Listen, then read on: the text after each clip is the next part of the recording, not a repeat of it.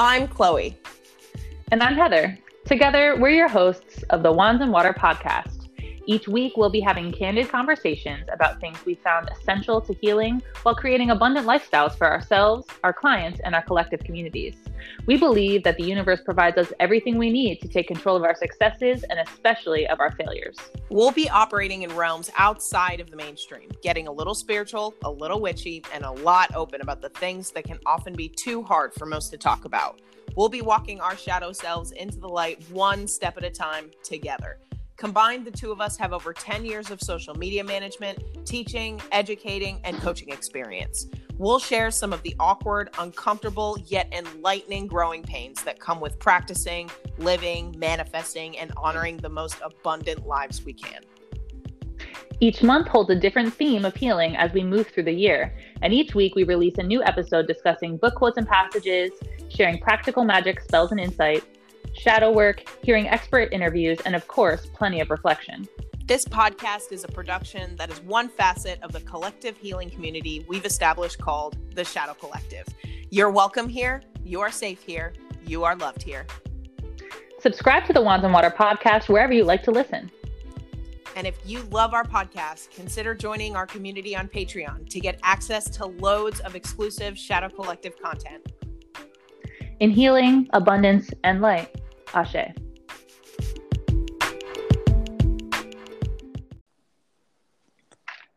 All right, listeners, welcome back to the part two, season one, episode 11 of the Shadow and Mirror Selves. So, in the last episode, we started our list of characteristics that hide in the shadow.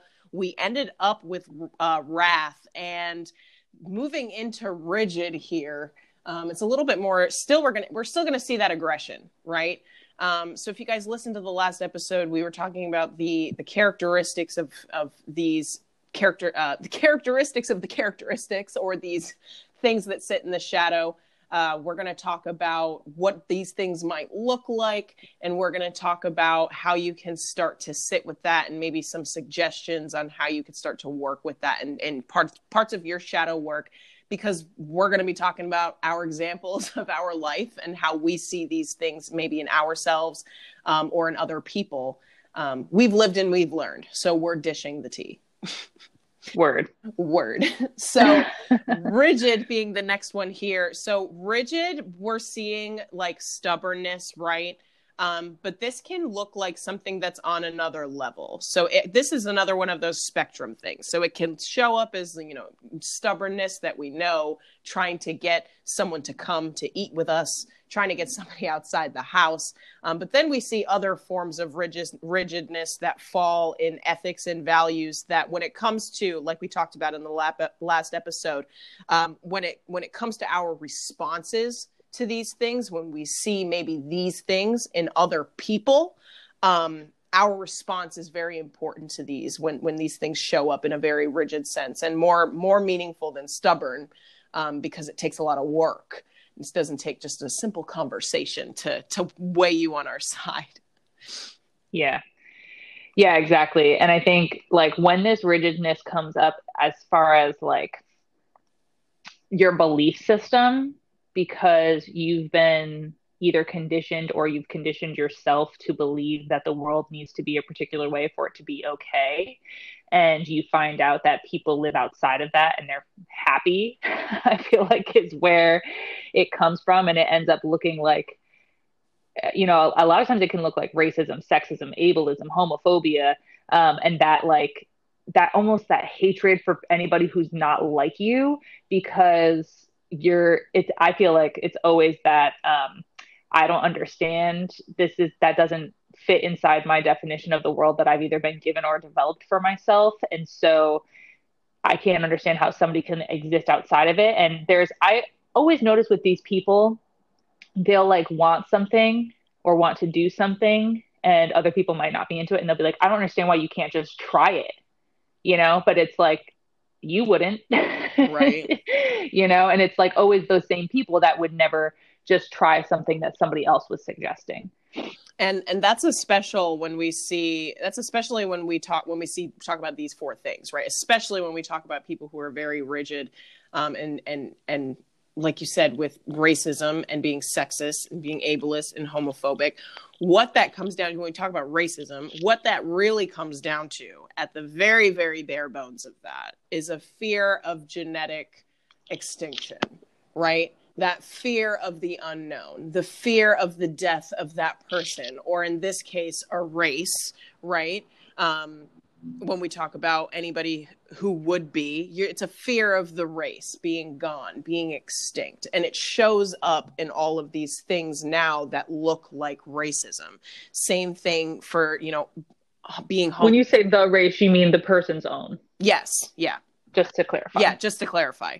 Um and when we see things like homophobia and and sexism you know even racism that all those things are not they don't come with us, right? Like we can establish that those are things that are not in our soul. We're not born that way. Yeah, we are not born that way. Our soul doesn't carry those things when we get here. I promise you.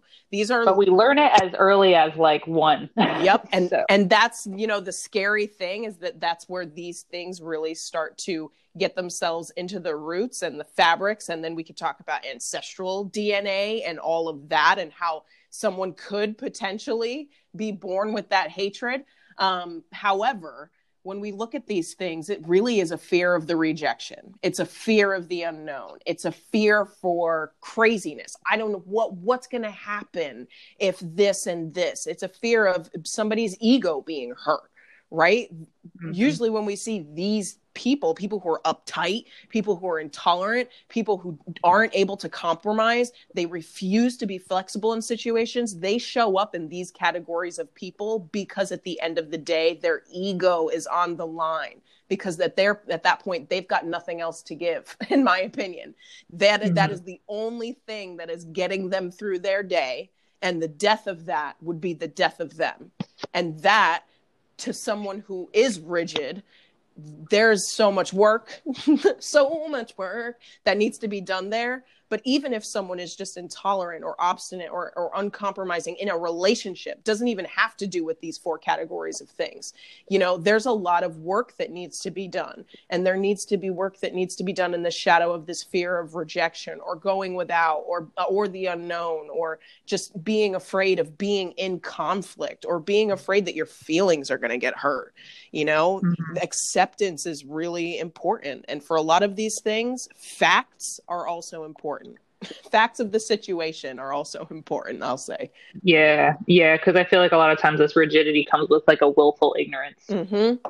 Because then you can't keep that rigidity, right? If you open up the door to the knowledge and the facts, as you say, then it it shatters that world that you've created for yourself that you get to be so rigid in. And so that's where that willful ignorance comes from because it's like once you know, you can't unknow, and then you're no longer right in your rigidity um, and your rigidity, so you think, has been protecting you all this time. So I'm glad that you I'm glad that you said that last part. You're so welcome. then um, the next one is glibness.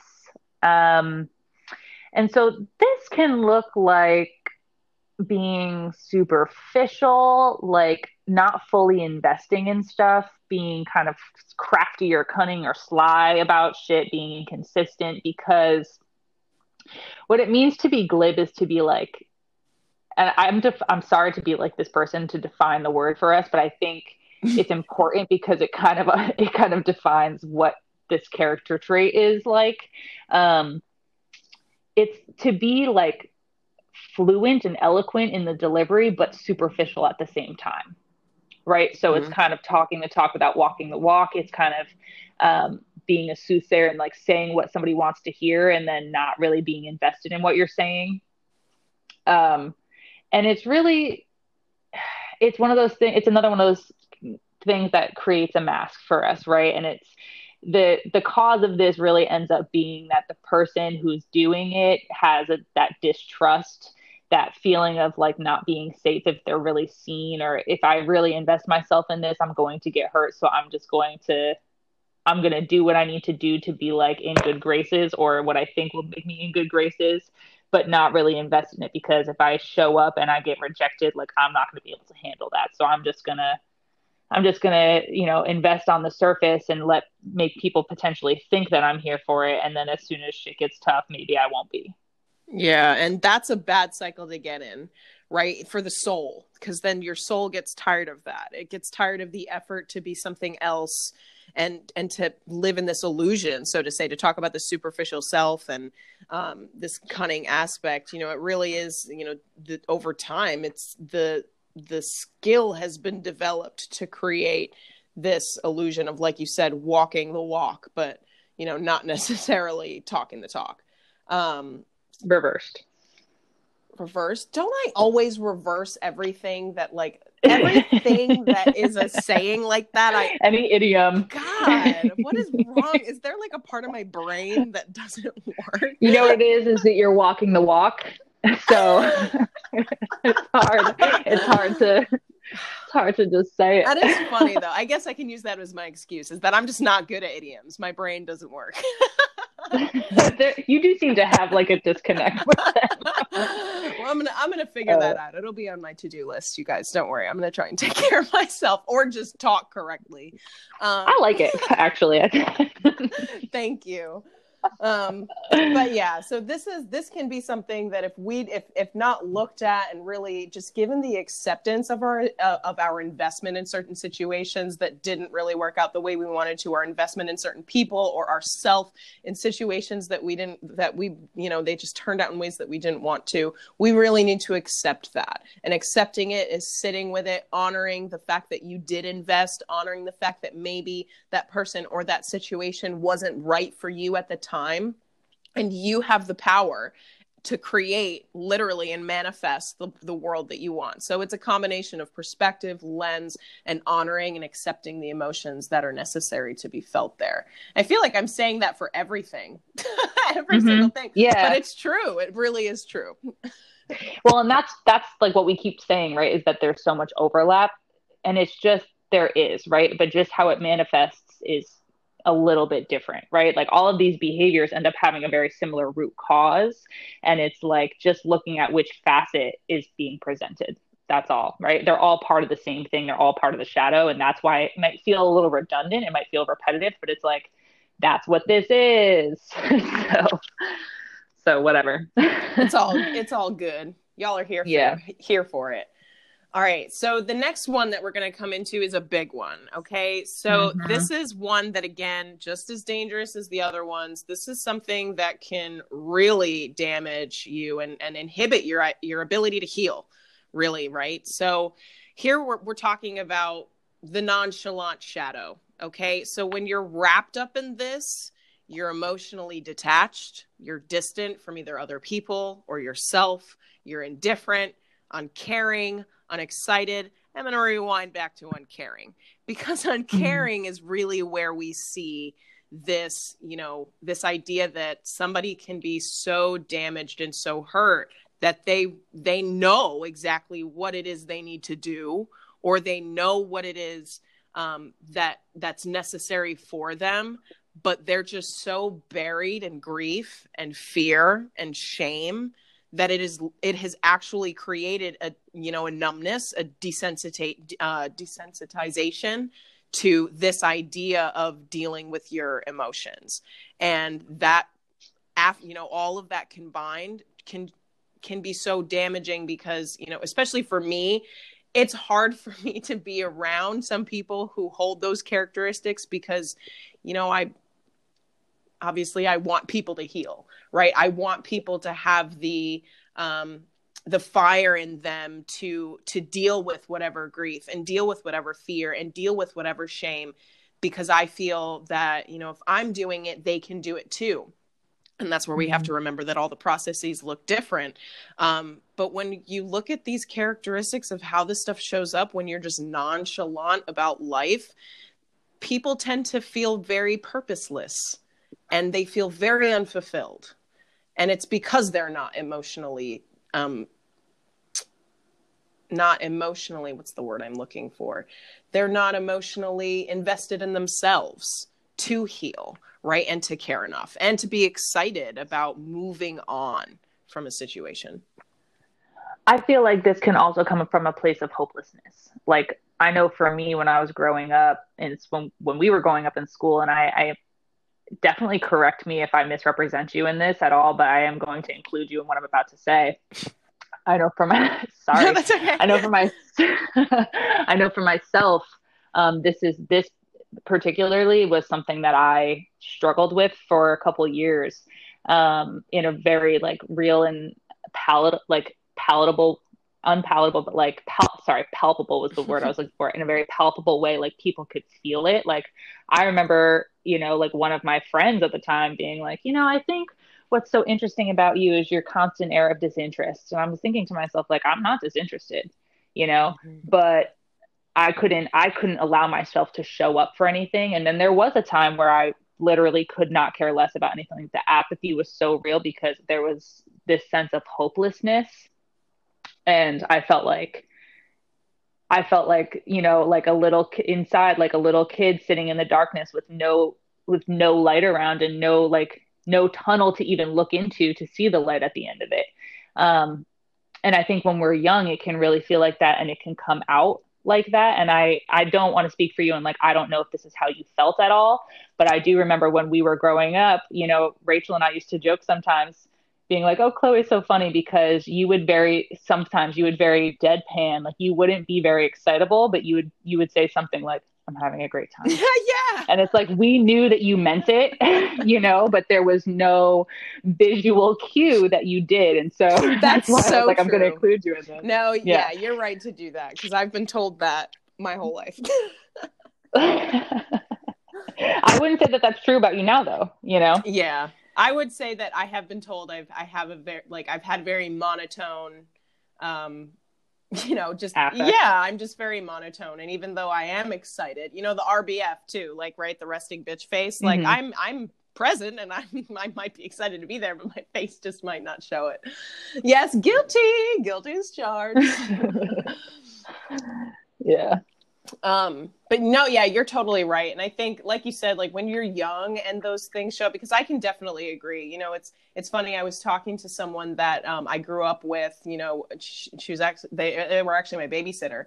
And um, they we were having a conversation about a year ago and i had posted something about being a sad kid. And you know sh- they told me that yeah i remember you being a sad kid. And you know, it, that had to make me stop and think because I have given myself this narrative that my childhood was great, that I got everything that I wanted, and that I, I don't remember ever being sad or anything really being happening because that's what I had told other people for years. Mm-hmm you know so we when when something like that happens you know we like that blackout stage right? A lot of times mm-hmm. we see mm-hmm. the studies of people who have depression or severe depression for long periods of time. We find that the memory is fogged in those times. I personally do. You know i can a Same. lot of my teenage years i wasn't doing drugs i wasn't drinking. I don't remember a lot of it because i was just sad and depressed. And like you said like i felt that hopelessness. It was just i hadn't experienced enough life to know better and I wasn't necessarily getting the healing that I needed. So I was just sitting mm-hmm. in this like autopilot limbo, you know, and by the grace of the universe, you know, we've we've trucked onto this path of healing, you know, eventually, and universe does give us those signs, but you know, sometimes that that that complacency in this hopelessness is what can really really hurt us if we're not able to pull ourselves out and just accept that something was and know that we can make change. Yeah. And I'm really glad that you brought up that part about um, the blackout because I've definitely experienced the same thing, like huge chunks of my life just missing. Like I have no idea. And that's also where we get these recovered memories from, right? Like the when we start to do this healing, we might not even realize the shit that we don't remember and then it starts coming back to you because now you can handle it. And so you might find right like if you if you're similar to us in this particular way that as you're doing this healing you start having these memories and you're like did this really happen or am i dreaming? It and chances are it probably really happened. You just your brain has not let you let you remember it because it was, you know, not something that you were able to show up for at the time.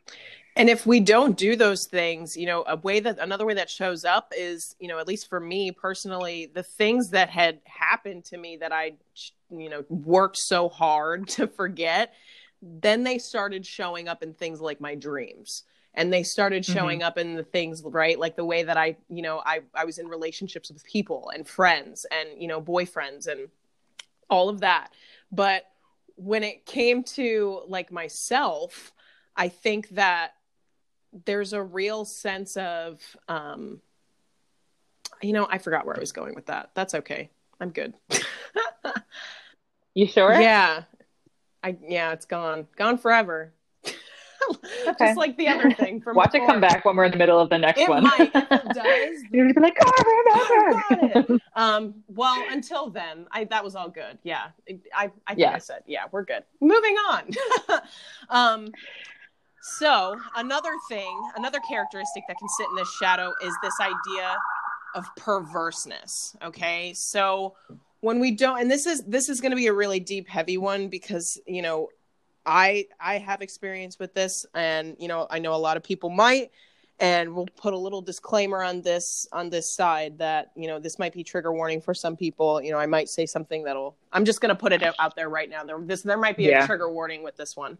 Um, so when we mm-hmm. get to this perverse sort of characteristic, you know a lot of that is rooted in repressed sexual energy and unresolved child wounds, and we see a lot of that in you know child abuse, child sexual abuse, um, mm-hmm. and people who have this sort of characteristic sitting in sitting in them, whether they were the one affecting it or the one who was on the other side of the table, being the victim of that. You know, we're seeing obvious signs of sadisticness. We're seeing this lust that comes from a really um, for lack of a better word, perverted place. Um, we're seeing very corrupt ideas. So we're seeing things like compassion and love um, being shown in unconventional ways. Um, and inappropriate ways. Yes, I was just going to say in unconventional very lightly, right? And I'm glad that you chimed in with that.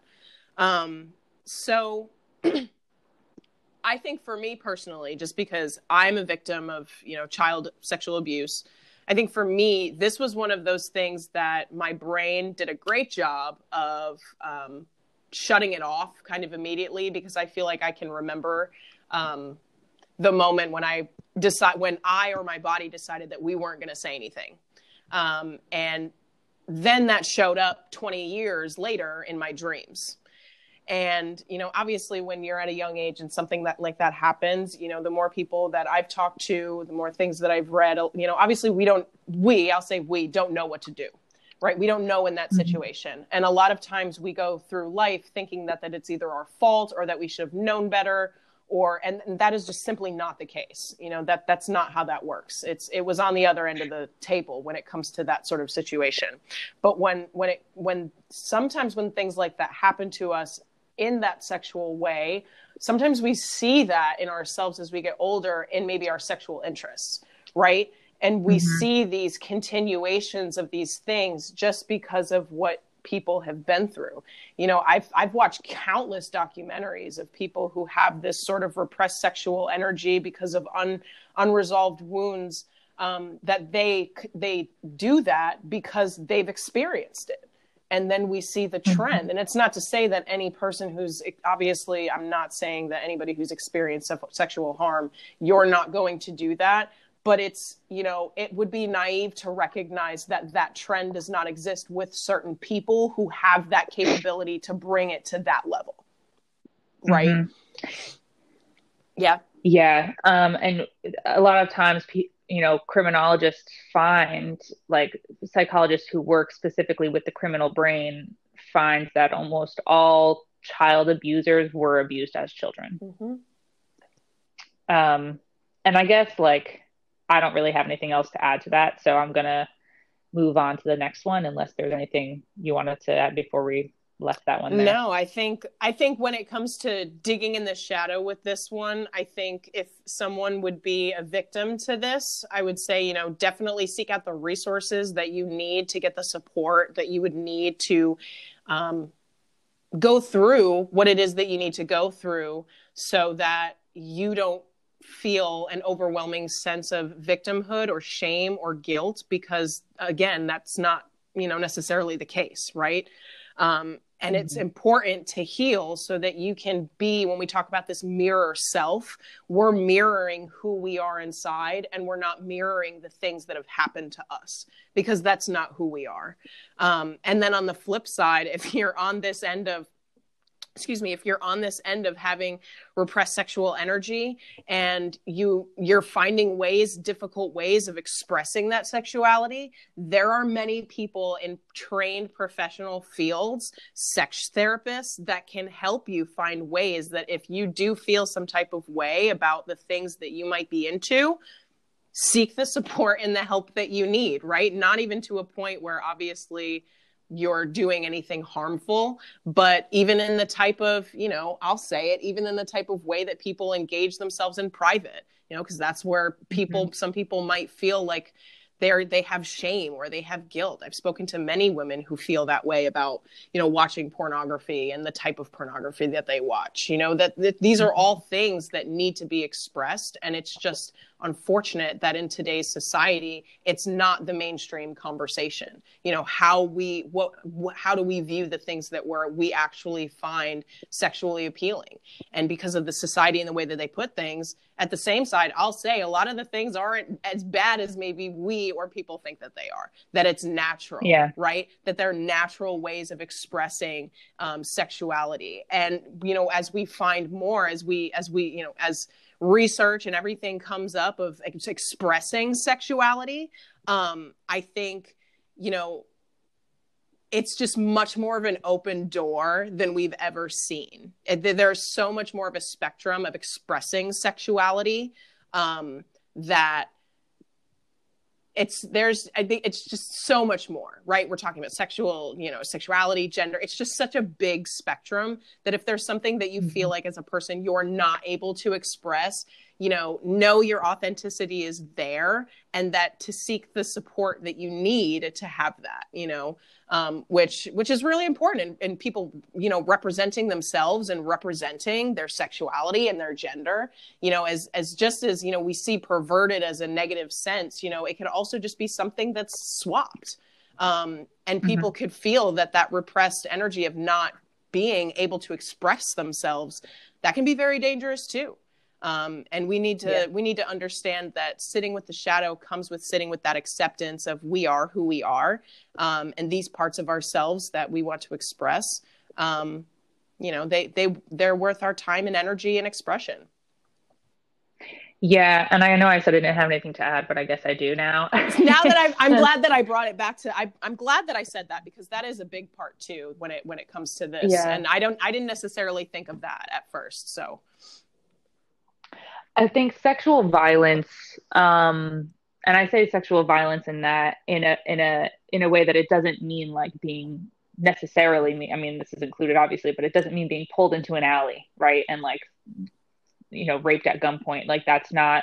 that's not all sexual violence is. Um, being sexually violated is such a specific and like heinous violation that cuts so deep um, and it feel there's so much shame attached that it it's scary to even acknowledge and it does come out in all of these other ways that maybe we don't even connect to it and don't or don't identify with or don't understand why they're why they're happening or why we have these interests and things like that. But the reality is that it's a really pervasive experience right? Like one in three women will be sexually assaulted. Mm-hmm. that's just a true thing. That's a true aspect of our existence right now hopefully that's not the case going forward, right? But right now, one in three women will experience sexual violence in their lives. And when it happens in childhood, you know, regardless of uh, genetic sex um, or gender identity, like when it happens to a child, that impact is um, very often amplified into many aspects of coping mechanisms and strategies and like struggle that comes up later and i think because of how heinous it is and because of how deep it cuts and because of how personal it is it's even more of an important reason to not try to go walk through that by yourself. Like some people can, and that's not to say if this has happened to you, you have to go to therapy. Like, uh, who am I to say that? But I just think that this is a very particular kind of violation that that you know it's worth worthwhile, like you said, going to seek out that kind of help because just because of how how personal it is and how um, dark it can be. Yeah. And part of dealing with the shadow and what we're doing and the reason why it's such hard work is, you know, unfortunately that this is something, this is a characteristic that is in the shadow that that is that is universally needing to be recognized. Um, so the that's yeah. the reason we bring it up is, you know, obviously we're we're here about spilling the tea and the truth um, and we're not going to leave anything out, even even if it's hard to hear. So we're yeah. we're glad that everybody if you stuck through that thank you guys for being with us in some really vulnerable time i know i probably didn't mean to share that story but i'm glad that i did and i hope that somebody who may i'm glad you did and if too. anybody who's going through something you can reach out to me i'm here i'm here for you um, we'll go into the next one here so we're going just before you do, no, I'm sorry. Fine. I did just want to add. Um, I just want to make sure that I'm very clear that I think that um, these experiences can happen to men, full-grown men as well, and they do. And those experiences are just as heinous and deserve the same kind of compassion and attention. And I, I just I feel like it's very important to very explicitly say that because it's not something. Um, it's not something that people like to talk about or even acknowledge to be true. So, yeah, I just wanted to say that before we move forward. No, thank you for doing that. I'm glad you did. Um, okay, so cowardliness, the coward monster, the cowardly monster. Um, so the coward shadow here that we have. When we think of somebody who's a coward, we think of somebody who's either weak willed, they're fearful, you know, I think of the person, when I think of someone who's a coward, I think of somebody who said that they were going to do something. And then at the last minute, things got tough and they backed out, right? So we're seeing again this sense of fear being the root cause, this disbelief in self. Um, and I, I, you know, I just had this thought where I wanted to come up with a different word for this in terms of the self, but because I thought it was too harsh, but it is. You know, when you really don't have this belief in yourself, when you get to a point where I've been there where I just really didn't think that I was capable of much because every time I had tried and invested my time and energy in something, it just didn't work out. You know, I remember multiple multiple conversations I've had with my mom where I felt like all I was trying to do was swim and keep my head above water. And every single time I felt like I finally got my chin up something had happened and pulled me back down. And i was you know again mm-hmm. trying to work 10,000 times harder just to get back to where i was. And when that happens to you over and over and over and over and over again again i was not trained to have a different perspective I was just constantly getting down on myself. So I constantly was mm-hmm. building this basket of disbelief in myself and this fear that I couldn't do it. And that showed up in me not doing things that I wanted to do and me just flat out not showing up for myself. Right. And when yeah. we, and when, when we're talking about ourselves, it's these timid conversations that we have in our mind, right? It's like where your sun sign says, I want to do something. And then your moon sign is like, wait a second. Well, what happened last time? You know what I mean? It's like, right. well, what about, and, and, and what about, and if you are not trained, if you're not mentally trained to put that um, self doubt aside, it's going to show up again in cyclical cycles cyclical again we'd always do that cyclical cycles. These um these cycles where you're just being a flat out coward with yourself and you're not showing mm-hmm. up. And it is hard to say but it, it's but it's true. And especially when you do that yeah. with other people. You're being a coward towards other people when you're not saying what you're going to do and then yeah you're not saying what you're you're not doing what you say you're going to do. There you go Got that idiom right. yeah, and I think that cowardice can also look like um, irritability too, right? Or like putting something down, being like, that's stupid. It's like, it's not stupid. You just wish you could do it and you're too afraid to try. Yeah. Um, and so cowardice doesn't always look like literally cowering in the corner or like shying away from something. It can look like attacking something and trying to diminish it because it's something that you want or something that you wish you had or wish you could do and you don't feel capable of or you don't believe in yourself enough to even give it a shot.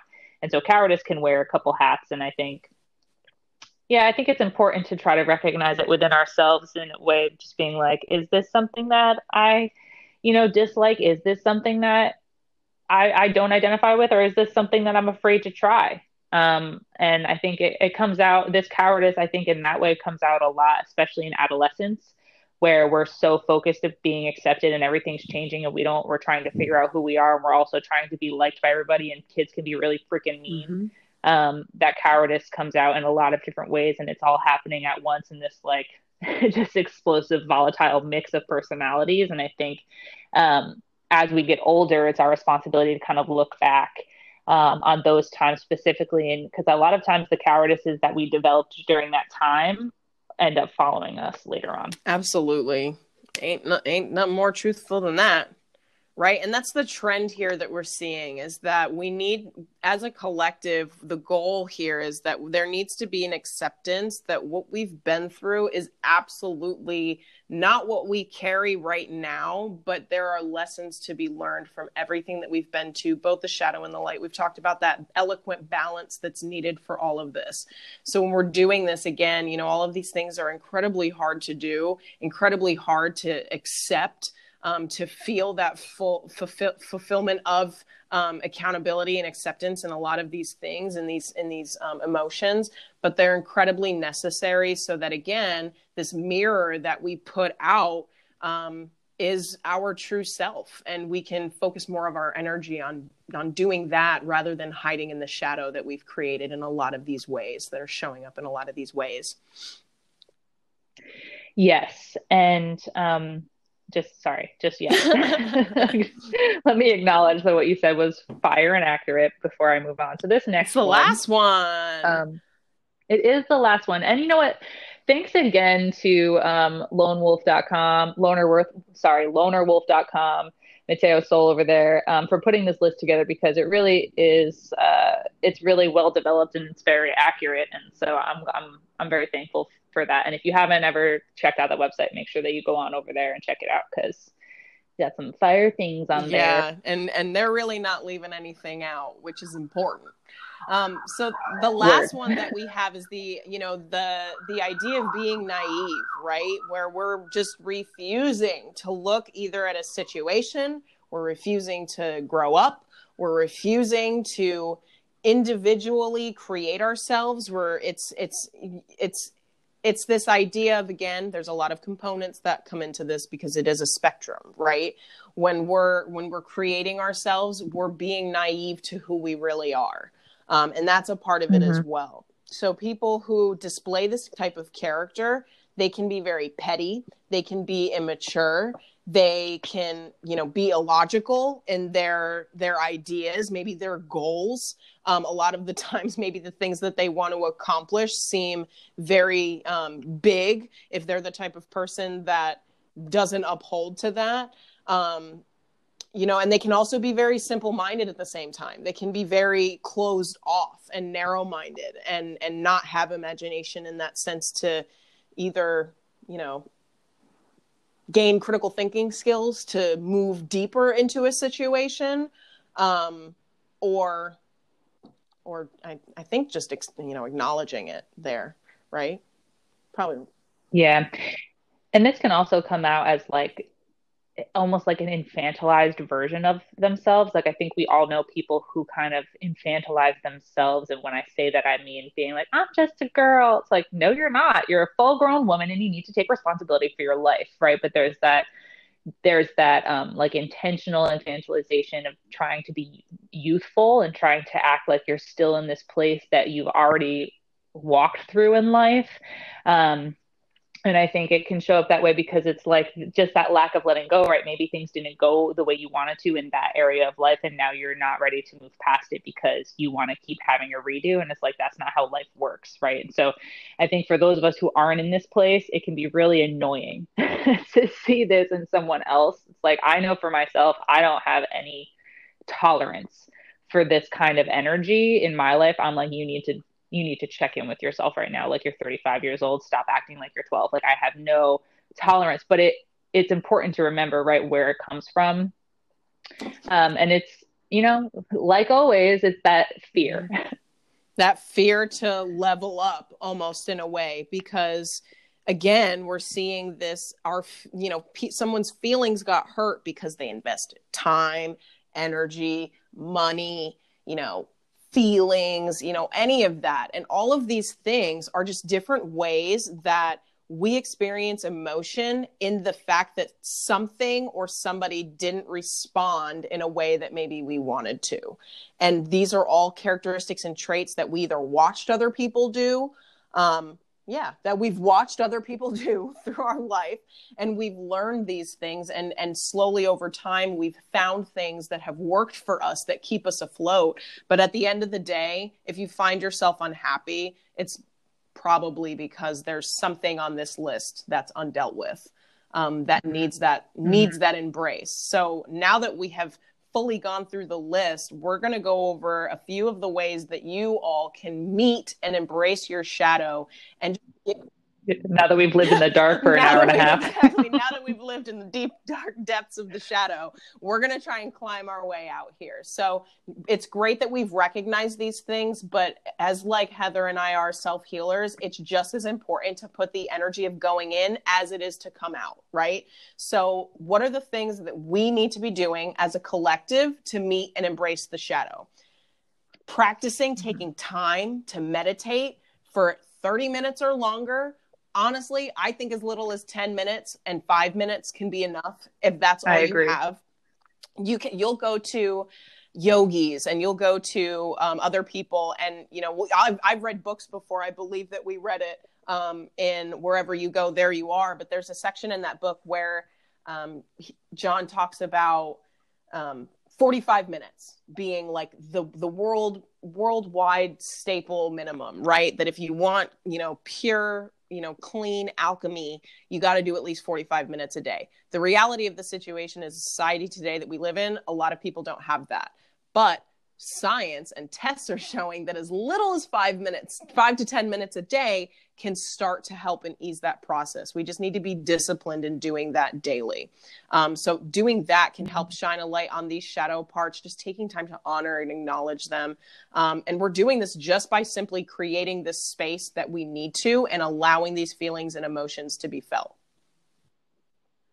Yeah, and I don't care how busy you are, you can find five minutes to make this a priority. Like, even if you have to tell people you're going to take a shit and just hide out in the bathroom to meditate for five minutes, like, do what you got to do, right? Because you're important enough and your mental and spiritual and emotional well being is important enough to take those five minutes. And I'm sure you have five minutes for some other bullshit. So, right. Use those five minutes for this instead. Yeah. And sorry to be so like, meh, meh, meh about it's it. True. But it's true. it is true. And I hear so many people being like, well, I don't have time to meditate or, you know, uh, that's just, that's just the biggest line of bullshit I've ever heard. And I understand where it comes from, but it, it's like, get real with yourself and be honest with yourself about like the fact that it's scary and the fact that it's hard. And that's the real reason why you're not willing to make five minutes or to start a minute to deal with it, you know? So I mean, we we we've talked about it, and you and I privately, and I think publicly, have talked about how even just a few breaths can make a huge difference, and there's science that backs that up. So, you know, saying starting with a minute, it might sound like, oh, really, like a minute's going to help me. And it's like if you're doing nothing, yeah, a minute's going to change your change your life. Anybody has so, sprinted and, for a minute straight, that can be the longest minute of your life. So this it, yeah. it's the same when you're working on your breath. A minute really does go so long. And you know, mm-hmm. yeah, and you might find when you're going that you're not going to want to stop in a minute after you've been practicing. No, Sorry, and I'm, I'm glad that you said that because as you build habits, right, and as you see things start to work, you find that ambition to keep doing them, right, and that's what we're working for. Um, but but mm-hmm. yeah, so yeah just creating a little bit of a success narrative builds builds that motivation a lot. Absolutely. And and that's important when we work in the shadow is we need to be able to find these ways to balance in that that sort of um, attitude into it. So where we're developing more self-awareness right? And allowing allowing ourselves to take the time to breathe and take the 60 seconds to breathe and you know just honor your emotions. And you know even simple shadow work can just be taking the five minutes that you have in the morning when you wake up and sitting, you know, up in your bed and just honoring however you feel right then and there.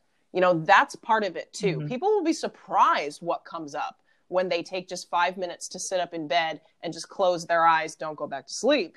But when you when you sit up in bed and you just take a couple minutes and you don't look at your phone right? And you don't and the first thing you do is not to scroll on on the internet right? Developing more self-awareness allows mm-hmm. you to be more conscious with your words. You find your that you're able to express yourself more clearly. You're able to express your your um, your feelings more clearly and your behaviors end up not backfiring on you because you're able to think about the things things that you do and more importantly if it ends up being someone who you're if you're self-aware that somebody is uh, reacting right and not responding to something you're saying you're self-aware enough in that situation to not feed off of that and to not react back mm-hmm. and to respond um, and to know it's not exactly. about you and that's a big thing too and that's a big part of self-awareness and something that's really hard for a lot of us to sit with is that a lot of the a lot of if not most of the reactions that we have with other people especially the people that we care about aren't necessarily about us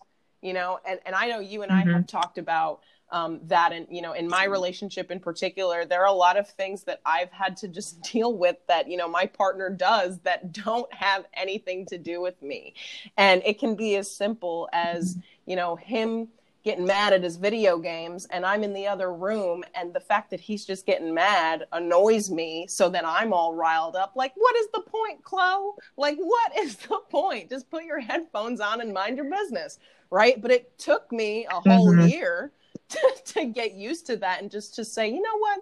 Let me just sip my hibiscus tea and mind my business right? It, it took a little bit to do that. Mm-hmm. Same. so that's necessary, but it, it's doable, right? It's doable. Yeah, and I'm glad that you mentioned that too because I know you and I are both like energetically sensitive. I know that like if I walk into a room, I can feel the emotions of like everybody in it and for somebody that I love and I'm in love with, that is like amplified by a thousand. So anytime my partner is having any kind of emotional turbulence, I feel like personally affected by it. And it's really hard to say this is their thing, right? This is this is about them and it's something that they need to deal with right now. And I I shouldn't be taking this on because it doesn't help either one of us. And it's hard, like you said, to sit down and drink that tea and just be like, all right, I'm just gonna be here until you're ready. Um, but it is like that self-awareness is the biggest gift, right? Because it's it's what enables you to do that and it's what enables me to do that when i'm able to. And you know that's something that i have to work on all the time. But i also think the self-awareness comes from like i guess i wanted to just keep on the self-awareness for a second because there's a lot of ways to do it. And i think if you're somebody who's who maybe feels like they're already self-aware um I, I challenge you to to engage in some activities that will make you more self-aware because we can always be more self-aware but it's like that tool that allows us to interject in the moment and and stop the cycle and be like what's really happening right now? And so um, i guess i what do you do in a very tangible way besides like sitting up in the morning? I know that that's your thing right? Where you've stopped looking at social media for the first couple mm-hmm. hours in the morning um, to see what comes up. But like, what else do you do to be self aware? Um, so honestly, the last couple of months, just trying to sit and remember. Um, if I hear myself breathing, I try and focus on it. Like if I can hear myself breathing on the exhale, I tr- I've trained myself now to take a moment to at least just breathe deeply one or two times, and it's not like a lot right and we've t- we talk about a lot of ways that people say well i don't have time to do this or do that that is absolutely something that you have zero excuse for You know, like what I just gave you is Yeah. something that you can Yeah. literally do doing anything. Okay, so don't come in the comments and at me and say that you can't do that uh, because you can. Mhm. Um, but another thing that I do is when I'm cooking, um, over the last couple of years, I've tried to think about being present in what I'm actually doing when I'm cooking. You know, over the course of my life, the sense of being on autopilot and going through the motions is something that I'm really good at, but my mind is always a million miles away, thinking about something that I shouldn't have been. So now, over the last couple of Mhm. years of training myself to be more self aware, doing trying to be more present in the things I'm already doing has been the biggest thing. So cooking, you know, I've been home in COVID for the last year. I've been doing more cooking than I've ever done in my life, you know, trying to incorporate different ways to honor the foods that I'm eating and honestly, I've cleaned up my my the foods that I've been eating over the last couple of months. So it's I've just been trying to be very present and being thankful that I am nourishing myself. And it's little as just saying, I'm glad I'm putting spinach in my body today you know like i'm glad i'm i'm Mhm. drinking this you know tea instead of coffee you know when i reach for my matcha because i can't have coffee anymore um try to instilling more habits of thanking myself for the things that i'm doing um, that's another way to just be very briefly present while you're already doing the things that you're doing um yeah, Yeah. I, another thing that i wanted to say is before i go to bed um I like to listen to a lot of ASMR. I don't know if anybody, you know, I know some people make fun of it, but I love ASM, ASMR. Um, I have my favorites that I have on my YouTube. My YouTube is pretty much just like ASMR and music, right? Um, but there's something that it does for me that really calms me down. Do you know what it is? Yeah, it's like the sounds of people like eating. Yeah, well, stuff, it right? really is like your senses being triggered by different noises and different things. So people know it is like people Mhm. eating, but it can be the things that are more sooth- soothing for me is somebody like running their fingers down a wooden comb or rubbing their hands on a soft plush towel. Like, I don't know, there's something that those noises do for me that just create a sense of calm. Some people find that in audiobooks. I know that there's a lot of people that, you know, people I would consider my mentors, they listen to audiobooks every night before bed, at least 30 minutes. Um, you know, some people read before bed. You know, I, you know, I read a lot. You know, reading before bed is not something that I do personally, but some people find a lot of presence and calm in their day when they're able to just find time to um, thank themselves for a, a nice, you know, fantasy read, or maybe they're reading about self help or whatever they're interested in. You know, taking the time to be thankful that you're doing something that you want to be doing that you know is going to be beneficial to you is another way that you can be self aware. Yeah, um, I agree with, and I I appreciate all those things that you mentioned. Um, I try to do a lot of them as well, and I guess some other things. Um, I like that you brought up reading because anything that stimulates us mentally and gets us thinking gives us an opportunity to think about what we're thinking and think about how we're thinking and think about what comes up, um, which helps us be more self-aware. But I also really like uh, flow of consciousness stuff um, and that can look like verbally if you're you know if you have somebody that w- is willing to listen to it like chloe does for me sometimes or um, you do for me too. you know that you trust that you trust with it just like i say chloe in particular does this for me because if i I'll, sometimes I'll throw something out there that needs to be examined and she won't just let it sit there, right? She'll be like, wait, what? Why? and then, and then lets me have the flow of consciousness, right? So it can't just be anybody. It has to be somebody that does that kind of a thing for you, but you can also do it for yourself. And I know when I'm home alone, I am talking to Mhm. myself because it's how I like, it's how I most effectively work through and figure out how I actually feel about things, what I actually think about things. And you can do that um, non-verbally too via writing. Um, like you can just do flow of consciousness writing. So if you have a journal that you feel safe writing in, um, without any kind of agenda, just start writing. And even if you're like, I don't know what to write about, this is dumb, I can't think of anything. Eventually, that will change into something that needs to come out of you. So I really like. I just wanted to add one last one of flow of consciousness stuff to that because I feel like it's it's very helpful. And you know, doing it audibly can really activate that throat chakra, which is great. But you can do the same work pen and paper silently more privately absolutely well. i think i'm you know i'm so glad that you brought that up because some people genuinely don't know ways to express that form of consciousness right you know like i love that you brought mm-hmm. up talking to yourself i think people need to be more open about probably how more often they talk to themselves than not but for me that is the way that I'm able to process. And for me, because I like to be very definitive and accurate and you know like the scientist in me is you know wanting to come to that pinpoint conclusion it's important for me to find the words mm-hmm. to figure that out not always do i but it is important for me to talk that out and just as important as writing you know i'm, I'm glad you brought up that too but just like painting you know maybe the, if somebody's involved in ceramics you know that's a creative outlet so when you're mm-hmm. looking for ways to be more self-aware and talking isn't necessarily your jive finding a way to use a creative outlet to to have that form of conversation with yourself and your consciousness is just as more of um, just as more important for you to keep your options open as to what that might look like for you on your journey of when you guys are embracing your shadow. Yeah exactly. Like anything that allows you to access your inner flow is, yes. is perfect.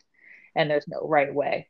Um so that brings us to our next one, which is asking trusted advisors, right? Friends, partners, therapists, people that you've chosen that love you, that you love, that you trust, and you you appreciate their perspective. You feel like they they see you um, and accept you, and like can be really honest with you, and you know it's coming from a, a good place. What they think your greatest faults are, because sometimes it's easier for other people to see them in us than it is for us to see in ourselves. And when we're able to invite that feedback in, um, it's it can be really, really absolutely. Valuable. And the way that it is the most valuable is when we walk into a situation like this, right, where we want to be open to f- feedback or constructive criticism about things that you know may or may not be receptive for us. And a lot of us come in ready to defend to the ends of the earth why it is that they've done what they've done. Okay? No one is asking yeah. no one no one is looking for that. Okay? This isn't uh, this isn't exactly Excuses are like, like assholes this is if you're trying to create a space where you're genuinely trying to um, ask people that you trust that you care about that you know have your best interests at heart make sure you are open to receiving that information and you're not coming with your double-edged sword hiding under your waist belt because yeah, tell me so I can be mad right, about because what does that it. do? It just feeds into so many of the characteristics that we've spent the last hour and a half talking about. Is that these things are rooted because you're just not you're either fearful of what they're going to say or you don't know how you're going to take it well this is a, a it's a big mm-hmm. step. It's a hard step to take when you open yourself up to that type of thing. But sometimes it's the information that we get from other people that really helps us see. Because a lot of the times when we're in these situations where we're hopeless and we feel helpless and we don't know how to get out and we're forced to ask for support in these ways it's because we're fogged and blindfolded and we don't know our way out and we just need a helping hand you know a supportive hand to help us you know help pull us out of the quicksand that we're in for a little bit um, so be open to accepting adv- advice and criticism if that's something that you're looking for, because going in, like I said, with that double edged sword is not going to help. No, it's, okay. it's not going to help me. you or the person that you're trying to genuinely get advice from. Because I promise they're not going to react the way, respond the way that you want them to.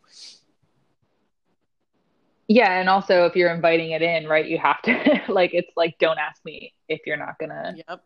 be listen right? Don't ask, don't because I'm like that, right? If somebody asks my opinion and they get mad at me for giving it, it's like, well, you obviously didn't want my opinion then, right? What you really wanted was for me to tell you what you wanted to hear, and when I didn't do that, now you want to act victimized, and that's a really shitty way to to, to be and to look to your people, um, and so we do have to just remember, like you said, that it, if we're asking for it, we need to be ready to receive it, and um, and it might be really hard, right? Because especially if we're not this is something that we're not practiced in you might feel like anger or um, like offense bubbling up inside you.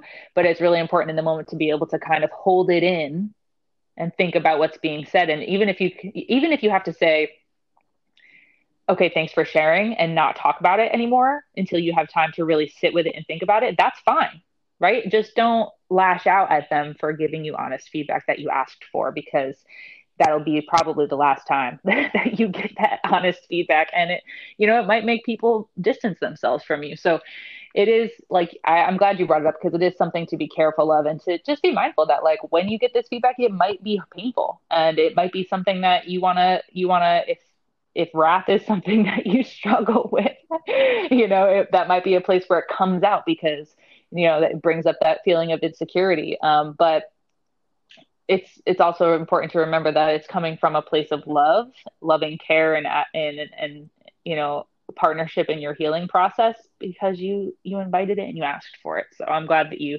i'm glad that you said that. And i think um yeah this was a this was a big episode. Um heavy episode i'm glad we ended with something lighter and if you made it yeah if you made it all the way through part one and part two like you're a champion thank you for being here with us through you know two of our heavier episodes, and we are going to hit you with part three, which will be the mirror um, self. Shing, but, shing, sparkle, sparkle.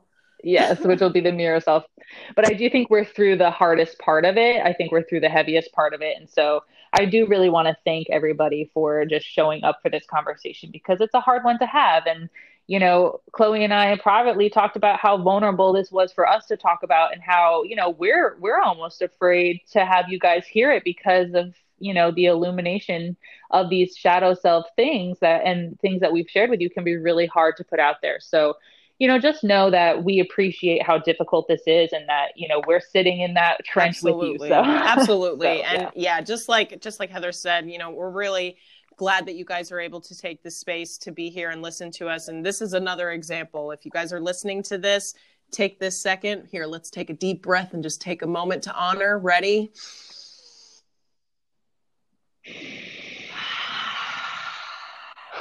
y'all are awesome and you know it, i think it's great that we do this. It's not our jobs you know soul, shadow family it's not our jobs to be prosecutors or judges or defenders of you know ourselves or anybody else of any kind. It's just our job to it's our job to be non-judgmental it's our job to be compassionate and to be humble and and to to fulfill ourselves and that's that's what our job is here. So, you know, next next next episode for the part 3 for the mirror self, we're going to show you guys how working on all of these things in the shadow are going to benefit the image that you guys put out and what that looks like and a couple of things that you can do. So, thanks for popping in and we'll see you guys for part 3 of season 1, episode 11, Shadow Self, Mirror Self. We want to thank all of our supporters who've cheered us on in building and creating for this amazing and insightful community. We love creating and sharing this space with you. If you'd like to continue to see and hear more from us, please support the Shadow Collective on Patreon, where we offer three affordable tiers of all exclusive TSC content live streams, interviews, educational graphics, resources, and more. We also post daily on our Instagram at Shadow Collective underscore official. Give our personal accounts a follow at at collectively Chloe underscore and at Heather holistically underscore to see what we're up to on a day to day basis. Last but not least, please feel free to check out our personal business pages. Heather's website is www.heatherholistically.com and my website is www.plantsbychloe.com where you can check out our tarot services, blogs, shops, and more. Check out our socials for updates as well. Until next time, in healing, abundance, and light. Ashe.